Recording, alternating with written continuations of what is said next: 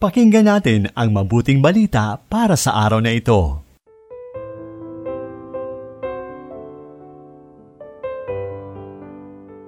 Purihin ng Diyos ay kadalawamput dalawang linggo sa karaniwang panahon ng ating liturhiya. Pasalamatan natin siya sa mga biyaya at pagapala, lalo na sa patuloy niyang pag-iingat at paggabay sa atin hanggang sa sandaling ito. Ito po muli si Sister Lines ng Daughters of St. Paul. Pakinggan na natin ang mabuting balita mula kay San Marcos, Kabanata 7, talata 1 hanggang 8, 14 hanggang 15, at 21 hanggang 23.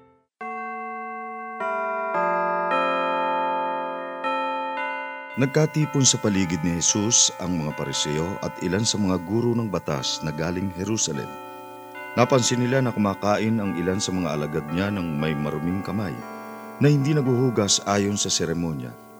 Sinusunod nga ng mga pariseo pati na ang mga Hudyo ang tradisyong kanilang mga ninuno at hindi sila kumakain ng hindi muna naguhugas ng mga kamay at hindi rin sila kumakain ng anumang galing sa palengke nang hindi muna ito nililinis. At marami pang dapat nilang tuparin. Halimbawa'y ang paglilinis ng mga inuman, mga kopa at pinggang tanso. Kaya tinanong siya ng mga pariseo at mga guro ng batas, bakit hindi sinasabuhay ng iyong mga alagat ang tradisyon ng mga ninuno? Hindi nga sila naguhugas ng kamay bago kumain. At sinabi sa kanila ni Jesus, Tama ang propesiya ni Isayas tungkol sa inyong mga mapagkunwari. Nasusulat na pinararangalan ako ng mga ito sa kanilang mga labi at malayo naman sa akin ang kanilang mga puso. Walang silbi ang kanilang pagsamba sa akin at kautusan lamang ng tao ang kanilang itinuturo. Pinabayaan nga ninyo ang utos ng Diyos para itatag ang tradisyon ng mga tao. Kaya't tinawag ni Jesus ang mga tao at sinabi sa kanila, Pakinggan ako at unawain sana ninyong lahat. Hindi ang pumapasok sa tao mula sa labas ang nakapagpaparumi sa kanya kundi ang lumalabas sa tao ang nakapagpaparumi sa kanya.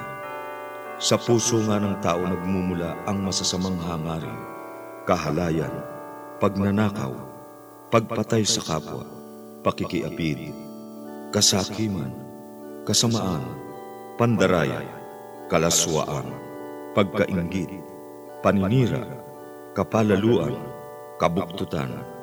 Ang masasamang bagay na ito ang nagpaparumi sa tao.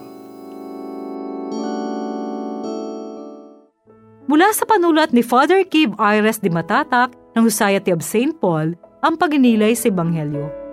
Mapagpalaya at nagbibigay buhay ang batas lalo na sa mga Israelita. Ang batas ang gabay upang mapanatili ang pagkikipag-ugnayan sa Diyos at sa kapwa. At ang pagsunod dito ang nagbibigay ng kaligtasan.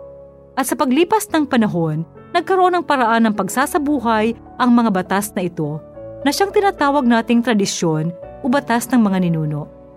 Dito nagkaroon ng pagtatalo ang iskriba at mga pariseo dahil sa hindi pagsunod ng mga alagad ni Jesus sa batas ng kanilang mga ninuno na dapat sundin ng bawat Hudyo. Kaya pinaalala sa kanila ni Jesus ang tunay na kahalagahan ng batas ng kalinisan. Nakatuon ang tunay na batas sa kalinisan ng kalooban at hindi lamang ang kalinisan na panlabas. Itinuturo ni Jesus na kailangang pahalagahan ang kalagayan ng ating kalooban na siyang tunay na nakapagpaparumi sa atin kung hindi natin babantayan. Kapanalig, ano ang nilalaman ng iyong kalooban? Meron ka bang mga sinasabi o ginagawa na taliwa sa iyong kalooban? Alalahanin natin na sinasalamin ng ating kalooban ang mga bagay na ating ginagawa at sinasalita. Naway, patuloy nating bantayan at pahalagahan ang kalinisan ng ating mga puso at isip. Ikumpisa lang ating mga kasalanan alisin ang galit, iwasang pag-isipan ng masama ang iba upang magkaroon ng kapayapaan. Sa mga ganitong pamamaraan, mapapanatili natin ang kalinisan ng ating kalooban. Amen.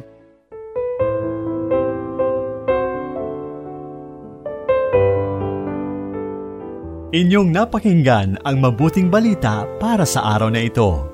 Hatid sa inyo ng Pauline's Radio.